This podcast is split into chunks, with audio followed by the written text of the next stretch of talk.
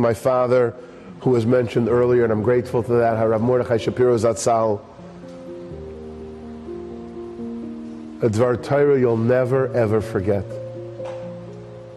The Hebrew word to be alive is neshama. The Hebrew word to be desolate and void is neshama.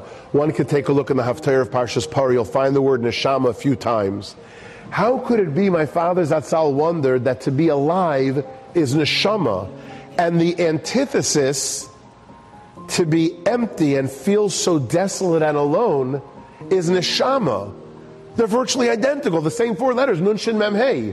One means I'm alive, and the other essentially means like, if nobody cares, why should I get out of bed in the morning? My father Zatzal said so beautifully, there's one difference between neshama and neshama under the shin of neshama is a kamatz. Under the shin of neshama is a patach. A patach looks like this, a line straight across. How do I turn that into a kamatz to create the word neshama?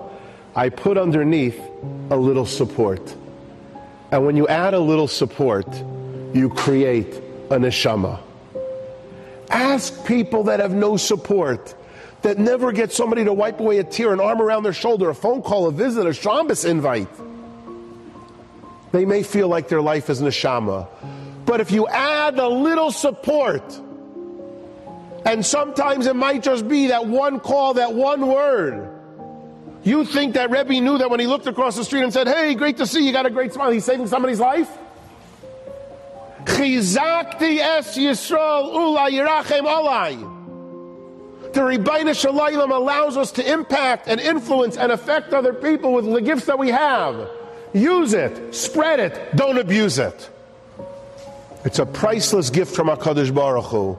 Chizakti es Yisrael.